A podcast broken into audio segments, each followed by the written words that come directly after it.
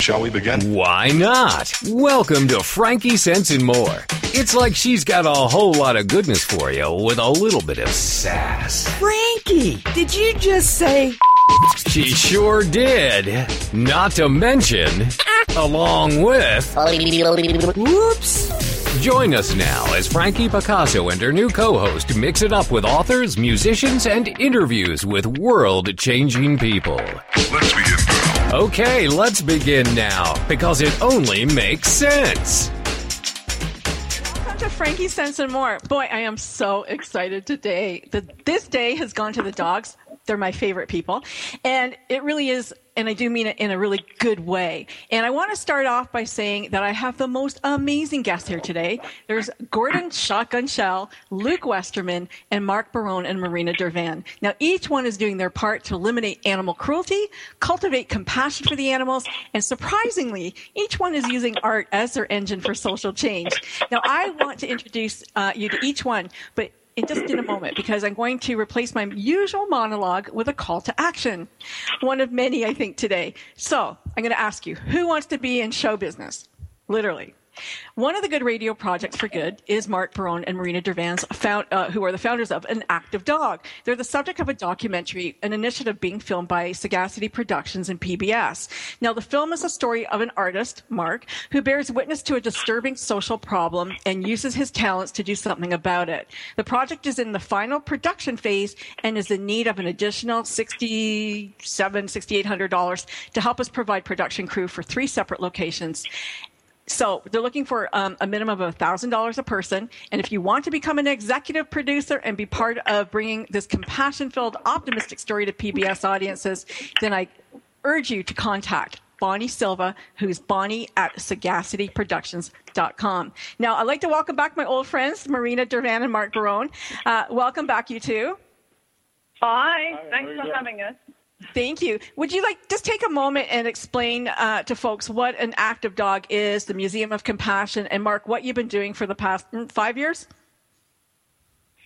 Yeah, I'll uh, I'll just give you a, a, summary, and thanks for that fabulous intro. Um, uh, basically, uh, what happened was Mark had his dog Santina for 22 years, and she died, and it was about six months after that that I had gone online looking for another dog to adopt. And unfortunately, of course, Mark was not even close to ready to adopt another dog. So instead of finding a dog, I discovered what was going on with the shelter system and the millions of animals that we were killing every year and uh, presented that problem to Mark. I was outraged by it.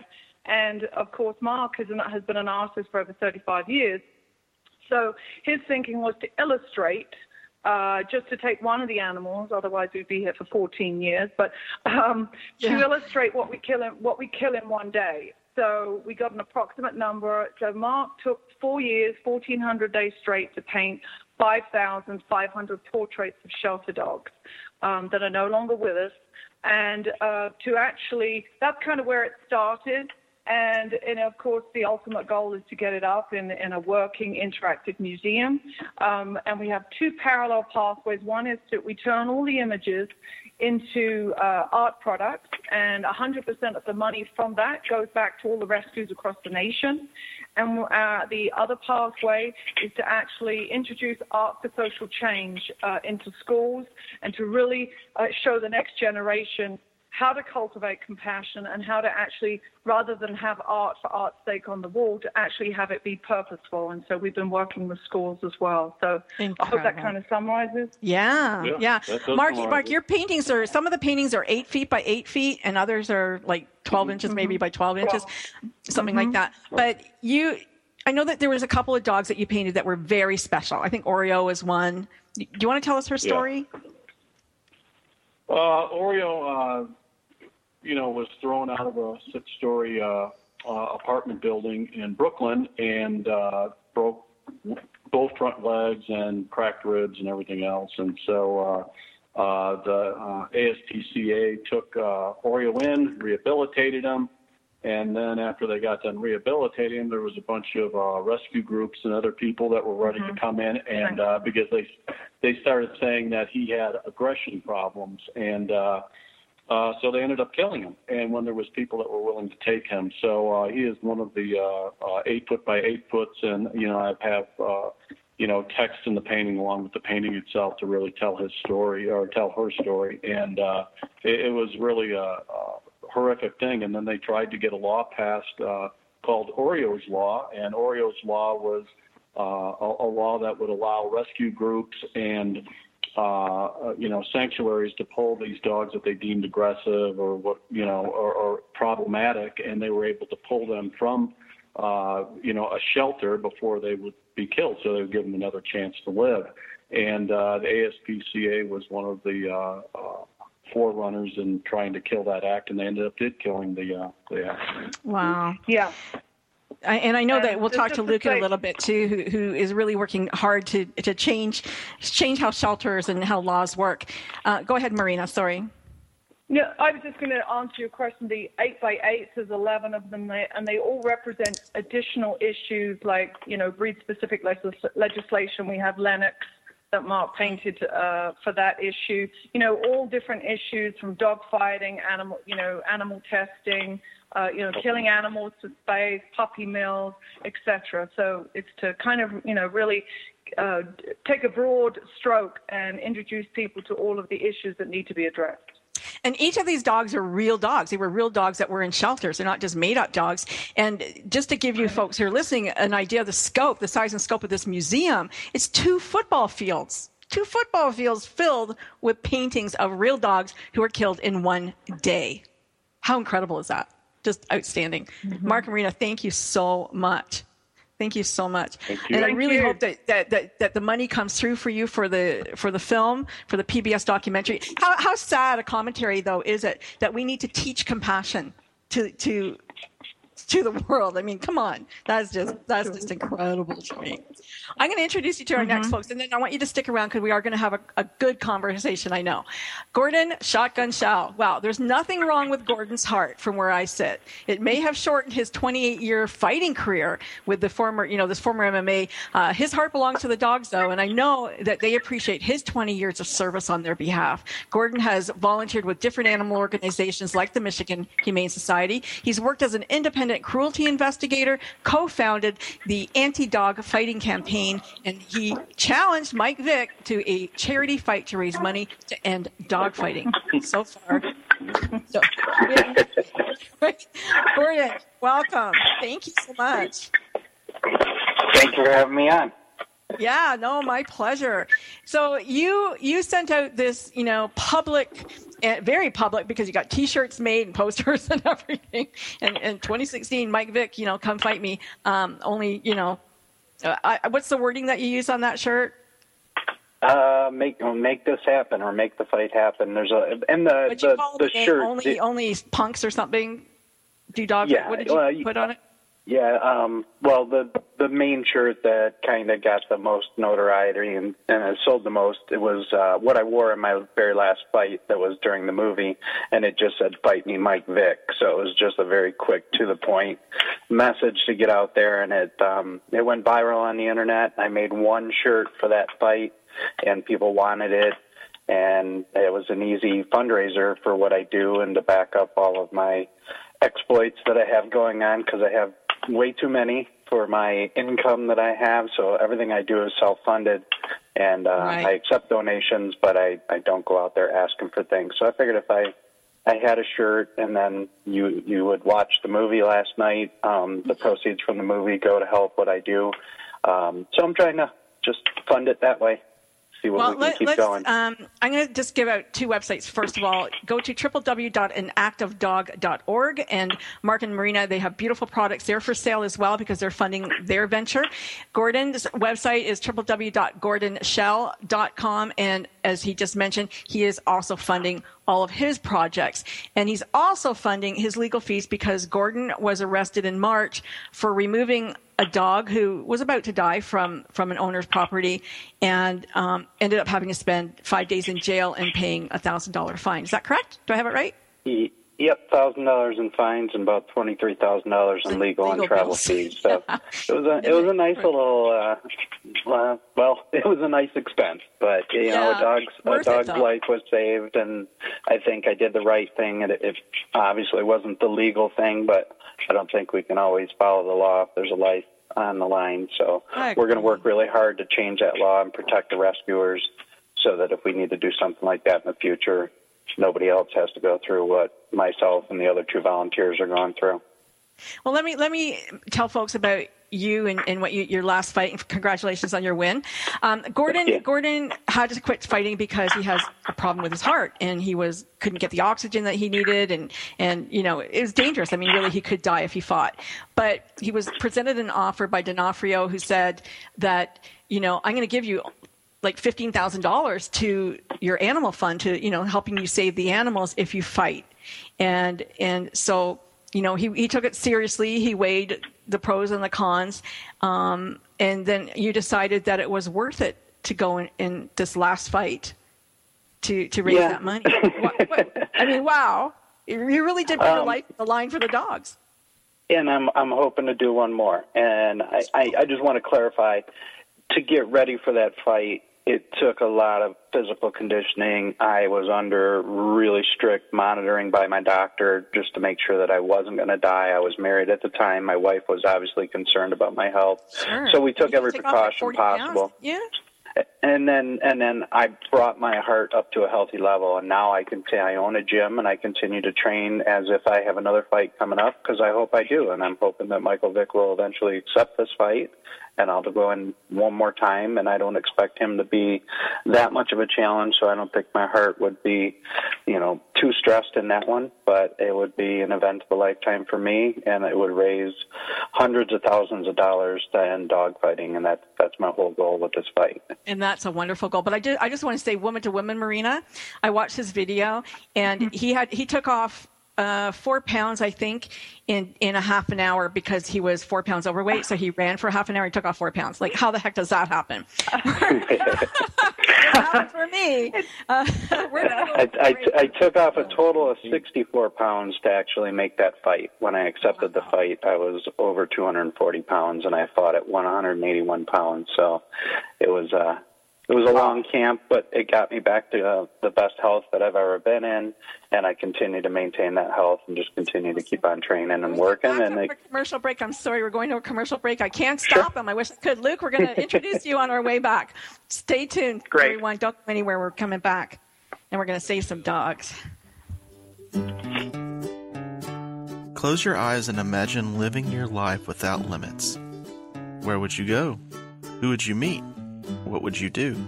During an Uncover Your Hidden Genius session, you will discover what's keeping you from living your life with purpose, passion, and fulfillment of your potential. You'll get a clear vision of the steps you need to take to uncover your hidden genius so that you can live a life without limits.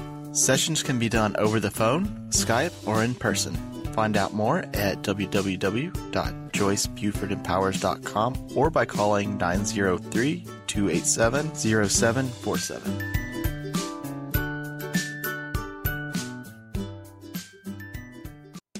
It's the Fitness Minute with fitness expert Annette Hammond. Most of the time, exercise rejuvenates you and increases your energy. But every once in a while, you may find that you're feeling tired in your workout, and every movement is an effort. My advice is simple turn up the music. Listening to fast paced, uplifting music can really be helpful. According to the Journal of Sport and Exercise Psychology, your overall endurance improves by 15% when you exercise to music. So put on your preferred playlist or turn the radio up and treat yourself to a great workout while listening to your favorite music. The pulsating beat and uplifting lyrics can truly spur you on to complete your exercise and also to get an outstanding workout. Turn up the music and turn up the energy and motivation. For the Fitness Minute, I'm Annette Hammond. Like us on Facebook.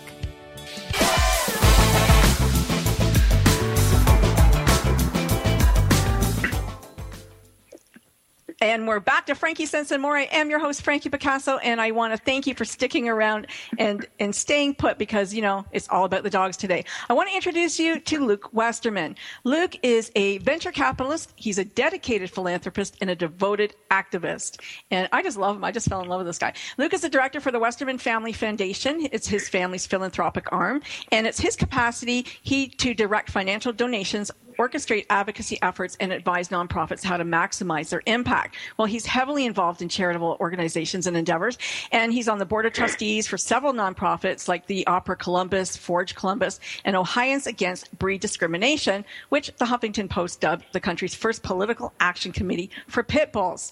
Now, Luke is a contributing writer for Bark Post, as well as a keynote speaker and lecturer at universities and seminars nationwide. And he uses his platform wisely to educate and initiate public action on a variety of subjects, including breed discriminatory legislation, shelter reform, the horrors of puppy mills, and effective activism. Now, Luke, I know you're not going to forget my name because you got a dog named Frankie and Dino. You got it.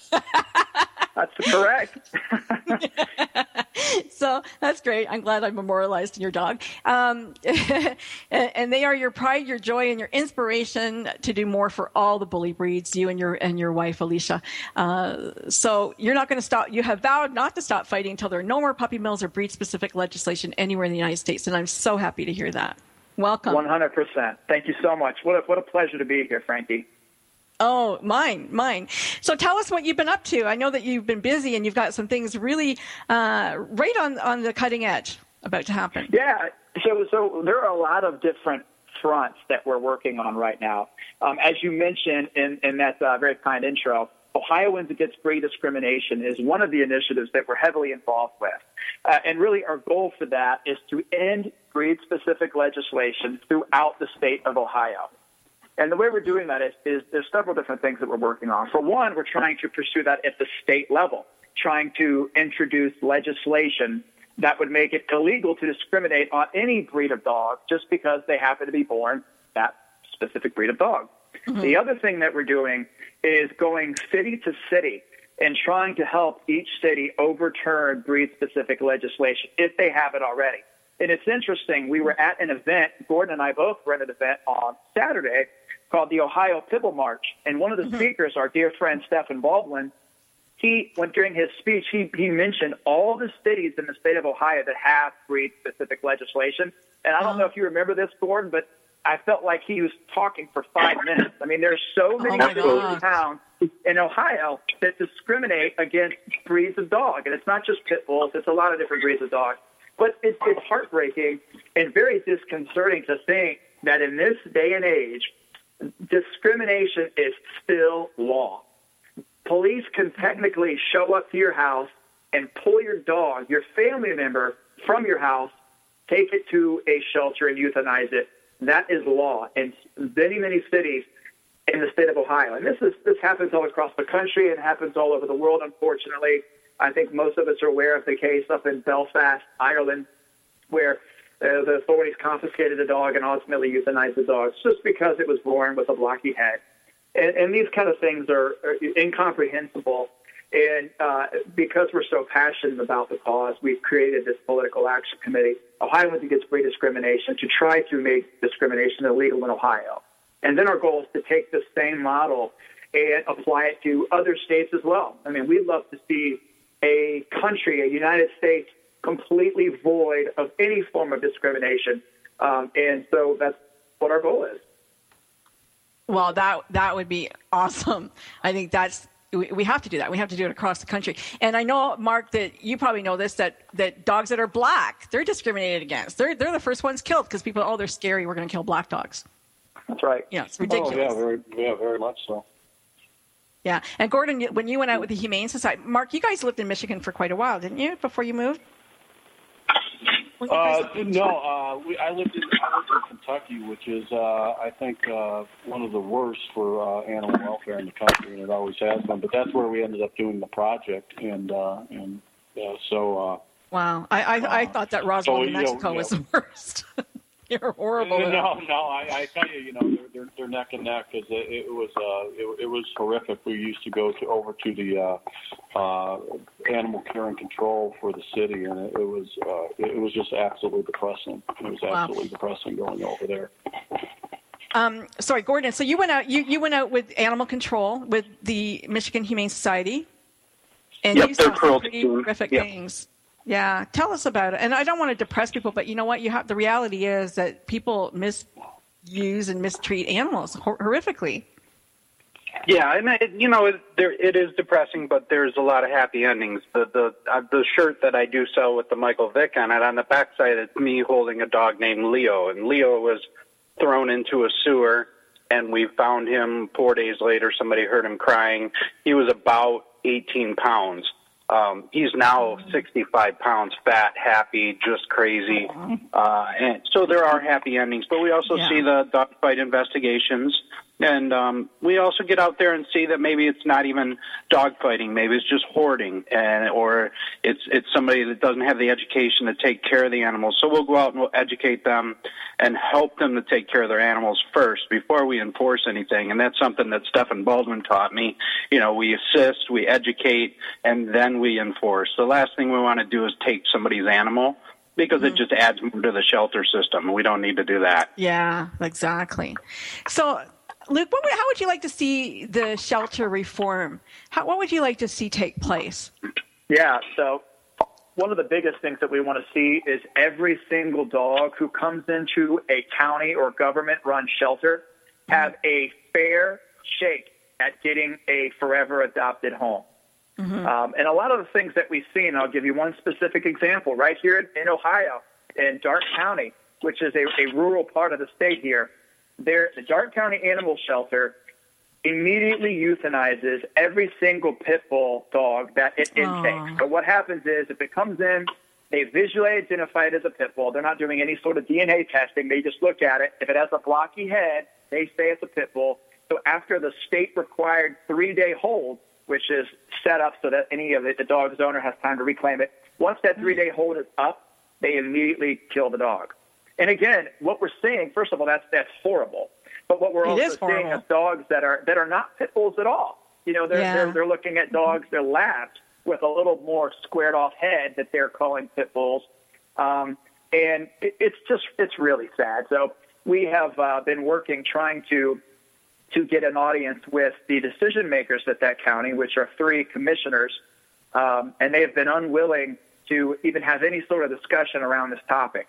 They are sticking to the dog warden. The dog warden's been there for decades, um, and frankly needs to move on, needs to hit the dusty trail and retire Yeah. because you know anyone that's still that's killing these dogs at such an alarming rate simply because they have a blocky head. There's no behavior testing. There's there's no assessment process. It's just you look a certain way, and we're Right. going to euthanize you. That that's just such a, a sad and archaic mentality. Anyone with that mentality should not be in that business. First of all, so that's one of the shelters that we're working with. Um, You know, and you know, again, we, the Kansas City, Kansas City used to used to kill everything just like that, and then they they had a change of heart, and they instead of becoming a shelter, they became an adoption center, and just by changing that, they now bring in like a million dollars a year. Like they have a funding model that is just incredible. They're making money. They're not killing animals, and they're making money, and they could Yes, yes. happily show anybody how to do that. Like, why wouldn't somebody a shelter want to change? I, Go yeah, from depressing that, to that- happy. That is that is a the, the perfect question to be asking. And what we've seen in a lot of cases, especially when it's a government-run shelter, you've got usually run by counties or cities. So you've got city council people or you've got uh, county commissioners that oversee these shelters. And a lot of times there, there's pride involved. There's ego. There is a, an unwillingness to relinquish control. There is a, a propensity to be defensive and say, wait a minute, these people are coming in here and telling us how to do things, saying we're not doing things the right way. And so there's a, there's this tendency for them to get on their heels and then and then get quite defensive and then just automatically combat anything, any sort of efforts towards reform. So you know we have in our efforts um, taking painstaking measures to make it clear we come in peace. We want to help. We care about the dogs. we also care about the citizens in the city and in the county. We don't want to do anything to put anyone at risk. But let's right. sit down at the table respectfully. Let's have a constructive conversation around what's working, what's not working. And if we can collaborate and determine that there's improvements that can be made, then let's do that. Let's do that without ego, without any kind of hidden agenda. And we've started to see success in my home county here Franklin County, where uh, Columbus, Ohio is, where we're working uh, very well right now with the shelter leadership to make some reforms and to bring about some improvements there. So it can absolutely be done.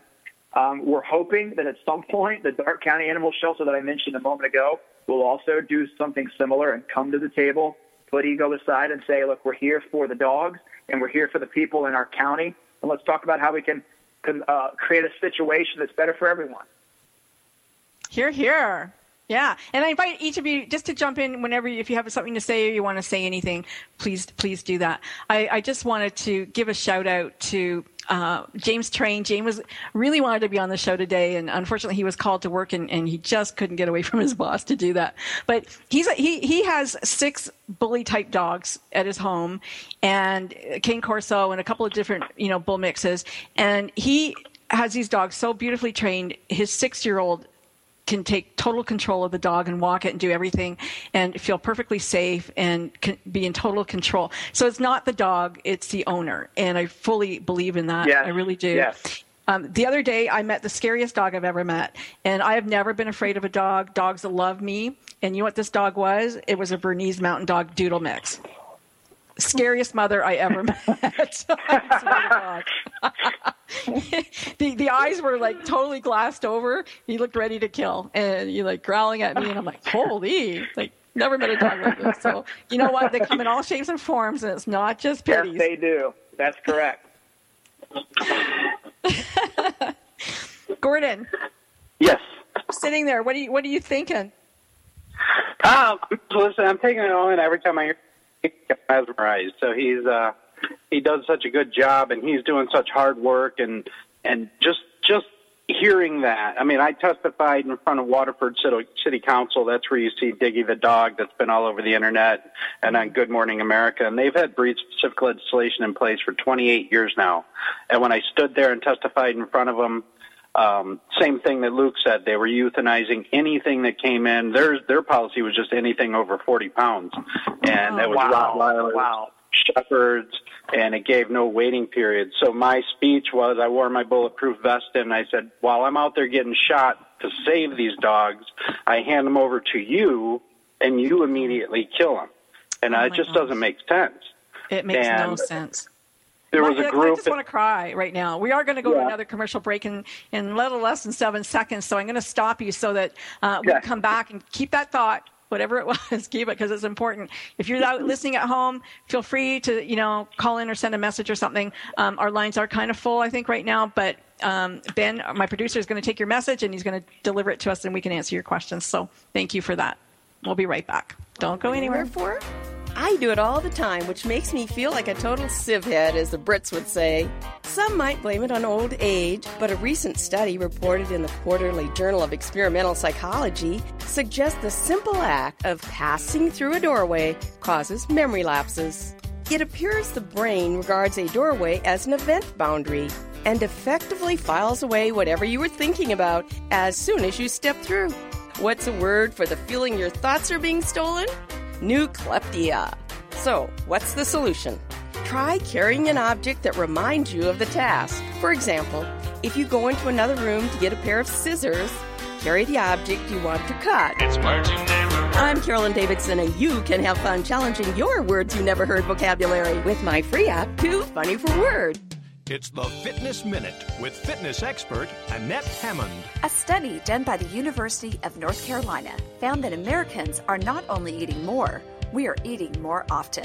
From 1977 to 2006, the number of daily meals and snacks increased from 5 to 7. The study also cited that we are consuming 570 more calories per day than we were in the late 1970s. The meal portions have stabilized in recent years, but the total number of calories consumed is rising.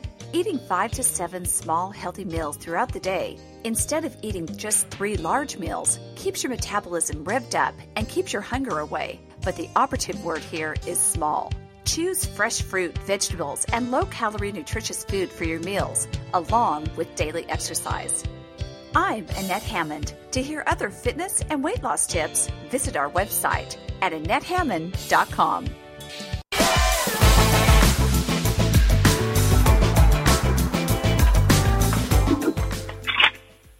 And we're back. It's Frankie Sense and more. And we're here, and we have Gordon Shell, we have Luke Westerman, we have Marina Dervan and Mark Barone, and wow, I'm your host, Frankie Picasso. So we were we went to break, and we and we decided that we're going to come back and we're going to talk about puppy mills. like we don't have. Let's talk about puppy mills. Who wants to start? I, I'm happy to start. This is Luke. Yeah, so one of the things that uh, that we're trying to do in the state of Ohio and in the country and in the world is end puppy mills. They are an Mm-hmm. absolute uh, terrible, uh, terrible thing, and they exist all over the place, and a lot of people don't know. So, 99.9% of pet stores that sell animals are selling dogs from puppy mills. And if Yes. you Google puppy mills, you'll get a, a first-hand glimpse as to what puppy mills are. They're they're horrible. We're talking about dogs that spend their entire lives in cages so small they can't even stand up. They'll spend eight to ten years in a cage where they're constantly hunched over to the extent that their backs eventually begin to take a shape that's like bowed over hunchback. These dogs will never touch the grass. They will never see the sun. They'll never feel the breeze on their face. They'll never have a single uh, minute of contact with another animal or with a human being. It's it's abysmal, and pet stores are uh, are selling dogs are selling dogs from puppy mills. It's just a flat out reality, and so we're trying to help um, lawmakers understand this reality and, and create legislation to combat it. And I'll just give you this uh, most recent success story. The city of Grove City, which is a suburb of Columbus here, recently passed an ordinance which would make puppy sales illegal within their city limits. Um, this is a, a, a wonderful success story of a lot of incredible, um, very dedicated advocates and some really good city council members who got it. And this definitely got a lot of opposition from uh, from big lobby groups and from some of these big pet stores that hey, selling puppy mill dogs is big business. There's a lot of money for them to make in this, so they want to fight uh, ordinances like this. But we prevailed. The ordinance passed, and now uh, these these pet stores, these shameless pet stores, and these profiteers have tried to go to the state level and overturn that ordinance. Um, they've tried everything from trying to slip amendments into unrelated tax bills so they can kind of sneak it in under the noses of, of state taxpayers and voters. Uh, now they're trying to introduce separate legislation and circumvent due process by again trying to cram this thing through under the radar. Um, it's really shady, and, and, and our efforts have been to try to combat this along the way. Um, it's just been interesting to kind of see behind the scenes as to what goes into laws becoming laws and or or not becoming laws and and all the backdoor dealings that we've had to see from pet stores and legislators. Um, it's it's unfortunate. Yeah. So bottom line, don't buy your pets at the mall. Go Do to reputable breeders or to a shelter and, and find your animal there. And if you are going to go to a breeder, make sure you see mom and dad if you can and, Yes, and have a good look at them. Last week there was um, uh, there were a couple of animals around me who who were advertised on um, like Kijiji, which is like a Craigslist, and people went and they picked up these dogs at gunpoint took these puppies because they were bully puppies of some sort um, at gunpoint from the owner, and you know they figured that these dogs are going to be used as bait dogs or or whatever, um, or grow up to be fighting dogs. And one was actually found dead. So you know, be Ah. careful about who who you're getting dogs from. And if you're a reputable breeder, like James, you know, he didn't want to talk about the breeding because he does have a couple of, you know, breeding. But what he does is he makes sure he stays in touch with the people who take his dogs. He wants to see those dogs for the next year, and he would take that dog back. I know if he thought that dog was being abused in any way. So that's somebody Absolutely, who, who you're right. You're right, Frankie. Reputable breeders are going to screen you, the adopter, Mm-hmm. As much as you are going to be screening them. They're going to want to know what the home environment's like. Do you have a fence? Do you plan on taking the dog on walks? They're going to want you to sign an agreement stating that for any reason in the future you can't handle this dog, I want you to promise me contractually you'll bring this dog back. They want to take that much yes. painstaking care And if you're not being asked those questions, if you're not seeing those things, it's probably not a reputable breeder. And they may also ask you to sign a contract not to breed that dog. Yeah, you know? absolutely. You might have to do you're that exactly too. right. You're right. So, you know, be very careful and, and know who you're getting it from. I, I, gave a shout out to Ronnie Stanley two weeks ago, but I'm going to say it again because he's a Baltimore Ravens player who went into an animal shelter and asked for the one dog that's been here the longest that nobody wants. And it was a female. It was a female dog, and they said, "Well, you know, her breasts are hanging. She's been over. She was a puppy mill. You know, she was hmm. overbreeded and whatever." And he goes, "That's okay. That's what happens to women who have a lot of babies. That's okay. I'll take her anyway." So, you know, shout out to him for being so compassionate and and Yes, yes. taking the one dog, you know, that nobody wants. And and I think a lot of people, hopefully, you will go in and do the same thing because you know they can offer you a lot of love. Even older dogs can give you lots of love to the end of their lives. Amen to that. Yeah. So there you go. Exciting new news from uh, Gordon. Gordon, you are starting a, a new project, a shelter rehab project. Tell us about that. Well, a lot of people don't know that I'm a former builder, and Stefan and I had an idea a while back, and, and Dr. Katie Nelson also had the idea. So I think we were all working on the same page. Our work in the streets, I mean, Stefan has a little more resources than I do as far as places to take the dogs. He even takes them back to his own home. He has, I believe, 16 dogs in his home now. But there's a lot of places where the people begin to make a shelter and they're doing it out of the goodness of their heart, but they just don't have the proper facility. It's not up to code. It's not comfortable for the animals. And and another concern is nobody wants to go to a bad facility to adopt a dog. So the Right. future for these dogs is minimal. So I want to make sure, and I put the invite out locally here, and I want to expand across the country.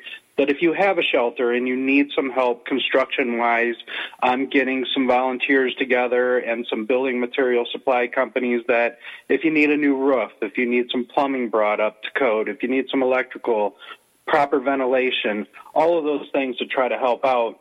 I'm starting a program to do that. So my first, I'm going to uh, inspect the shelter on Monday morning, and that will probably be my first project. They just need separation between the cats and dogs, and um, I want to offer that up. So it will expand, and it will lead to kind of a bigger program that I'm working on nationally that will eventually be funded by somebody bigger. Um, right now, I'm just doing this one out of my pocket and with donations. So, hoping to kick it off as soon as possible. Well, like you said, you're doing everything out of pocket. Um, so, so go to Gordon's site, gordonshell.com. He's got hats, he's got hoodies, he's got the video, um, the fantastic documentary that he did. Uh, what else are you selling there? Um, dog tags, maybe, I think. My All soul. stuff. Your soul. All kinds of things. and Anybody wants to buy it, we'll sell, you know, uh, Yeah, whatever it takes. Got to keep this thing going. Mark, we're going to talk about you because I know you really want us to talk about you. I'm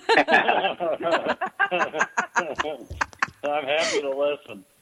tell, tell us about the documentary. Tell us about the PBS documentary. How, it's close to being done, or is it? It's almost done, Uh, right? Can, could I just make a Sure, Marina, on go the, ahead. Uh, just yeah, I just wanted to encourage uh, anybody out there that's been in the habit, just uh, from getting their dogs from breeders, and particularly if they're bully breeds or or any kind of mix, that they consider going to the shelter because most of the 5,500 dogs that Mark painted were pit bull bully breed mixes. Yeah. So I think it's really important to encourage that, to not perpetuate that habit, and to help them understand that there are beautiful dogs just waiting in the shelter for their forever home, and Bravo. you can Yeah. really make a difference in their lives. So I just wanted Thank to you for that. say that. Ab- absolutely agree.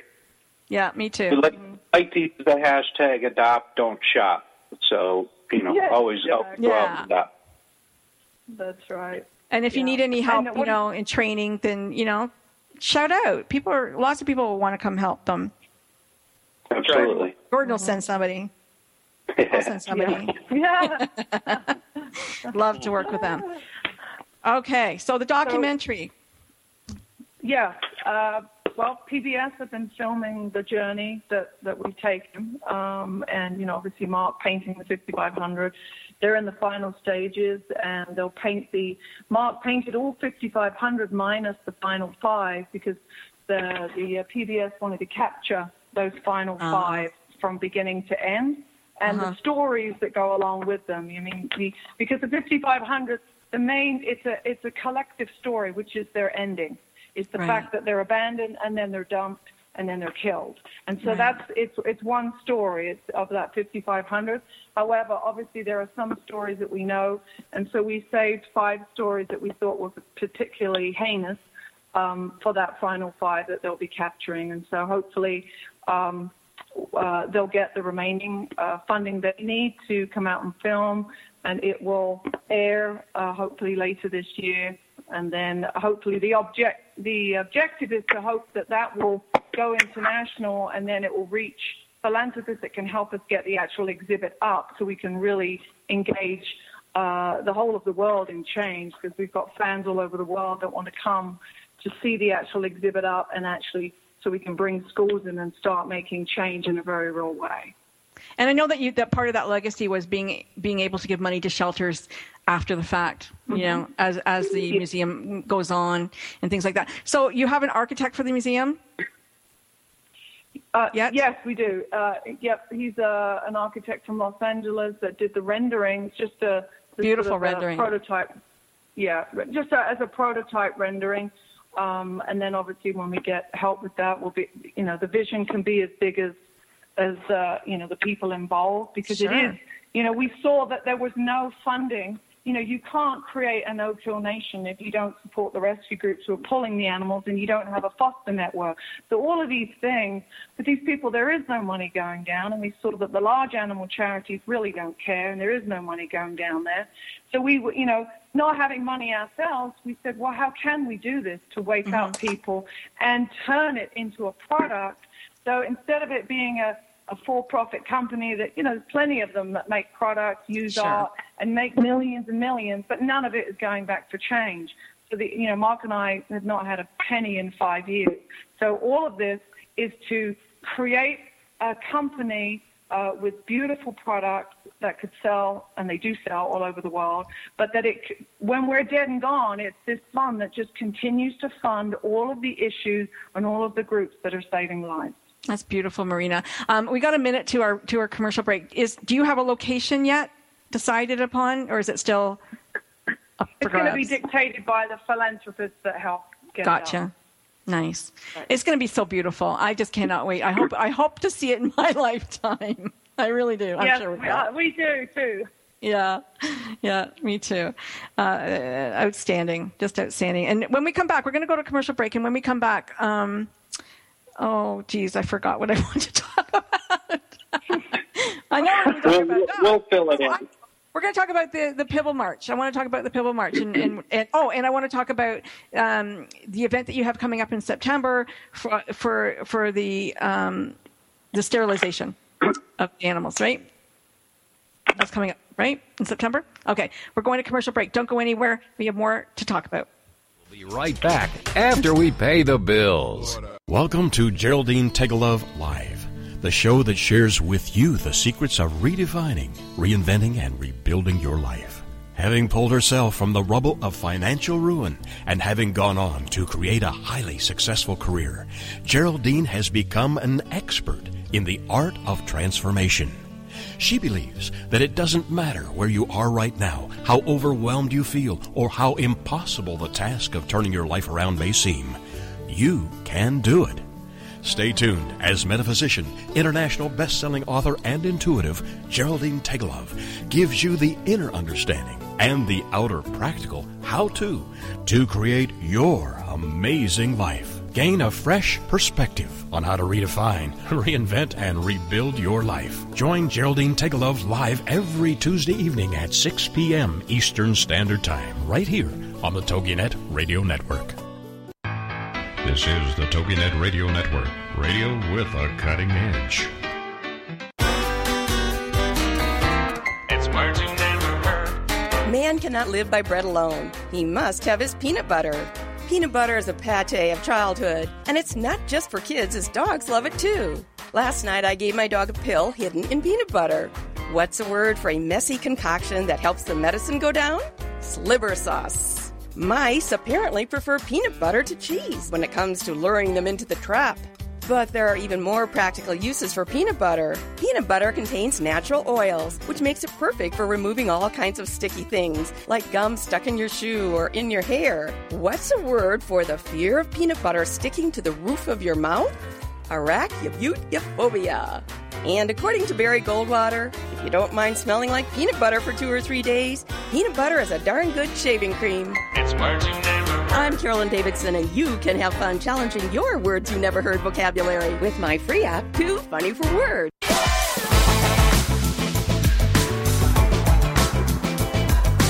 And we're back. You're listening to Frankie Sense and More. We've got Gordon, Luke, Marina, Mark, and Frankie. and Frankie the dog. He's listening too, I think. yes, he is. okay, so um, I wanted to talk about what you guys just just finished doing was was the um, Ohio Pibble March. What was that about? And are people doing that everywhere else too? They should be doing that everywhere else. I know that uh, Katie Blanton uh, down in Cincinnati, uh, Cincinnati Pit Crew, uh, is one of the, uh, the creators of this event. This year on Saturday was actually the second annual Ohio Pibble March. We had a great turnout. The whole idea is designed to just to bring attention to BSL, the horrors of BSL, and to just simply educate the public uh, about pit bulls and about breed discrimination and discrimination as a whole, and then mm-hmm. to activate the public, give give folks a clear call to action. Here's how we can defeat BSL. Here's how we can open people's eyes about the true nature of pit bulls. Uh, Gordon was a speaker, a phenomenal speaker. Um, our friend uh, Stephen Baldwin was uh, also a speaker, another great speaker. I got a chance to speak. It was a really fun event, and one of the other outcomes was you just bring a lot of good people together, a lot of activists, all rowing in the same direction, all trying to champion pit bulls. Uh, it, it was just a recipe for a wonderful event. Um, I'm curious. Have you heard from Cesar? We haven't heard from Cesar. No. And um, not. Uh, I don't want to bring it down, but not a big fan. Um, no. mm-hmm. I mean, but I know he, he loves pitties. Yeah, he, he did some great. He he's done some great work. It just I think I think things have kind of gone sideways a little bit. So I just distanced myself yeah. from him a little bit. Rebecca Corry was kind of the ambassador of the whole march back in uh, mm-hmm. two years ago. She did it on Washington D.C. and had about 4,500 people show up. So that was really well received. We got great write ups in the papers. Obama even came out and and supported our our march and said that you know BSL was discrimination. He didn't support it. So it would be great if they looked at at a at a federal level and dictated it down, but you know that's near impossible. We have to do it at a state level. But it, it Rebecca went oh, nearly died planning that one, so she said oh, never again. Mm-hmm. but if anybody wants to do it, and then you know Katie Blanton stepped up and said, "I'm going to do one in Ohio. I hope people follow." and she's done it on her own or with the Cincinnati Pit Crew for the last two years, and she does a phenomenal job. We march, we speak, and then we all go back to an after party in a vendor village, and you get to sit around. And the networking is really some of the most important things because you meet. Absolutely. That's where I'm. That's where I met Luke. Is is at it last year, and I met Stephen Baldwin at last year's, and since then, I mean, we're going we're going to do some really really big stuff together. And without that march, I may have never met these guys. So I think it's an amazing event, and I hope people will just start doing it in their own states. Absolutely. Mm-hmm. Yeah, networking is super important. That's why I really I'm so glad that I have all of you on this show together because I think that you might do some good things together. Now, in September, you're going to be doing a bully sterilization somewhere. Is that correct, or do I have that wrong, Gordon? Oh, me? No, I don't do sterilization. Sorry. No, I know you don't personally do it, but I saw I, no. I saw a poster on your on your site about. I, um, I, I support different groups that do do that, but I'm not actively. Yeah, I'm not actively running anything myself. Okay, Frankie, and, I can uh, you tell did... you this: it, we've got a uh, one of the things that we've been able to to do with the uh, Franklin County Dog Shelter here. You may have seen something like this on my wall on Facebook. Maybe. Is we've got the the county uh, has just recently received a proposal from the shelter director here where their intention is to begin um, doing spay and neuter for free for the community five days a week. So basically, every single day the shelter is open, Monday through Friday. Their intention is every morning to bring people in from the community who have dogs who are not spay and neutered and actually getting them fixed at no cost, Yay. which goes a long way to solve really the root problem uh, out there, which is just pet overpopulation. So we're, we're thrilled that that proposal has been submitted to the county, and now we got to hope that the county leaders actually approve it, which they should, and I expect them to. So this initiative, this wonderful initiative, can start. Yeah, and you know, I don't know if you knew about this, but there's um, a company that I spoke to last year who were doing neut- um, neuters uh, injection, injection by injection, and it takes like less than two minutes. Like they they they inject, and the dog's sterilized and up and gone, ready to play again in like two minutes. Oh, wow. It's incredible. Wow. Just so much easier than going under a knife, you know. So I'm I'm hoping that they get some headway, and the price is about the same. So I'm really hoping that we see some some more um, some more of that happening. It's unfortunate for the females; is a little bit more in, invasive. Um, the anti-dog fighting campaign, Gordon, you you helped co-found that, and so you're just hoping that people all over the country, if they hear about dog fighting, that they'll call in. Yes, we, they can come in. The easiest way is to go instant message on our social media site or on the Facebook page, the Anti Dog Fighting Campaign. And Patricia Miles and I started this about four years ago, and we've got over 127,000 followers on Facebook. Holy! And we've So what happens? Like, uh, how do you go out? How do you fix it? Stop it? Who do you call? Uh, we've got investigators in seven different countries. So what we did is we just put out a call to action that we want people that are involved that have a background in law enforcement or animal control, or we have we will interview people that want to be a part of this to see if they're qualified. If they're not a law enforcement agent, then they will take the right process to get the evidence needed to bring it to us or take it to local authorities so that we can do something about it. So it just gives us a portal and a resource to get out to these other countries. And also, it was founded here in Detroit, uh, so it just expanded out, and it's great because I'm I'm the co-founder, but I'm far from uh, working hard on this. There is a crew of about 40 people just running this thing nonstop, and I I get the really high end cases that they send to me. Other than that, this thing's just running like a machine. Next week, I'll be on a conference call with Rebecca Corry. I'm going to start the uh, dogfighting uh, hot uh, tip line in Detroit, and in conjunction with the Humane Society, with the $1,000 reward if we get evidence that leads to a prosecution. So we will blanket all of the uh, like utility vehicles with stickers with the 1-800 number, and we will pay for the city.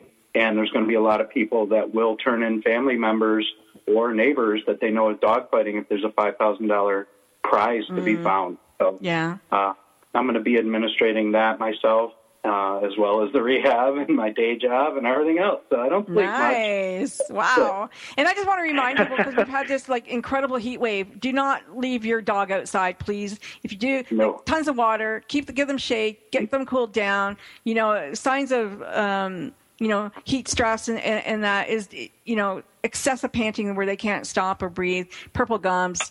You know, they just look after your dogs. Do not ever leave them in a car with the window down in the summer. They will die. So Amen. remind people of that. Yes. I love the idea of of taking dogs from shelters, marrying them with you know soldiers or people with you know PTSD. I love the idea of taking the dogs and putting them into prisons so that prisoners can have a job and train them because they do a really good job. Uh, what do you guys Yes. think about that? I love it. I Yeah. think, especially when you're talking about you know folks that are incarcerated, um, just the emotional process that they go through of working with these dogs, uh, the psychology of of that. It's it's not only good for the dog, and the dog doesn't just receive the training, but it's such a such a healthy psychological process for these folks to go through who are doing time. And I, I think these are the kind of things that start to to improve kind of uh, mental ability and and uh, and compassion and empathy, which will allow them to once they uh, go back into society, be able to do so at a higher functioning level. And become dog trainers if they wish. You know, they have a job. Absolutely. Now They they've got to figured train. You got it. Yeah, and I, I I, can speak. I can speak from experience, being just out of incarceration for that five days. yes, you were. had a companion, or would have made life a lot easier. And I can see how somebody, because you don't realize how trapped you feel and how much anxiety goes on. And I mm. can't believe that that is going to produce a healthy person after any long period of time. But Yeah. if you had a companion in there and a dog that loves you unco- unconditionally, I think that would change the prison system. It, it just I do there's no doubt about it. I agree. That's mm-hmm. I'm going to start lobbying for that. Okay, 'Cause I, I love that idea. I really do. I think that that makes so much sense, especially somebody who's a lifer too. Like, can you just imagine like never having love or or anything? And you know, there's so many people incarcerated wrongly that you know I'm not even mm-hmm. going to start on that one. That's another show. But we're talking about the dogs today. So Anybody have anything else they want to say about the dogs, the pit bulls, any kind of dogs? You know, all just my final comment would be in terms of a call to action for people. If you see something wrong, if you see something broken, please get active about fixing it. Use social media. It's a great tool to educate people. It's a great tool to influence public opinion about dogs like pit bulls who are wrongfully stereotyped. Actively engage your local elected leaders. Call and email them. Lobby them. Tell them how you feel about issues. Tell them how you want them to vote. And please collaborate openly with other advocates. Remember, on our own, we're effective, but together we are unstoppable. I like that. And you know, people always say, "Oh, nothing's going to change. We can't change anything." But that's not true, is it, Luke? I mean, you can That is not make true. headway. Absolutely. Sometimes it takes some time.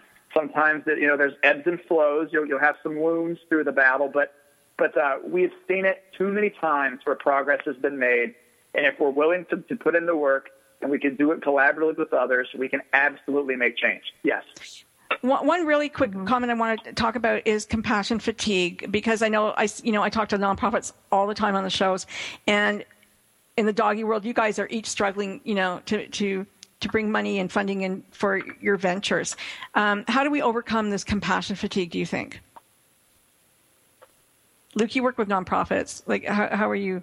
I mean, we only got two minutes, really. There's But a couple different things. A couple different things. I, I think that being around other people is key. If you try to go at this alone, if Mm-hmm. if you get tunnel vision on this and you don't have other people there to pick you up when you've fallen down, or to encourage and inspire you when you're weary, uh, let's face it. This this this industry is physically, emotionally, and mentally exhausting.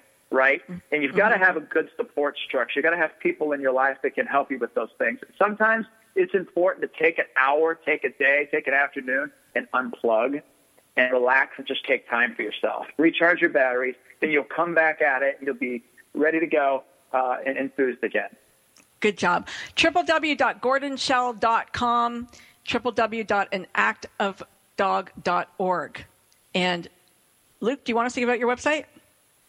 Yeah, so we've got Ohioans Against Breed Discrimination.org, and then our family foundation is WestermanFamilyFoundation.org. And those two sites have a lot of information about the different things that we're working on. And then lastly, CitizensForShelterReform.org. That's the, I'm all the work that we're doing to work with shelters. Yeah, check them nice, out, folks. ni- Nice. Good job. Well, thank you, everybody. Thank you so much for being so supportive, and thank you so much for coming on the show. And those of you who are listened, please, you know, listen to this again. Get all of those names and websites down. Go and take a visit and get involved. I appreciate it. We all appreciate it. And we'll be back next week. Thank you so much. Thank you, Thanks, guys. Frankie. Thank you. Thank you. She na you,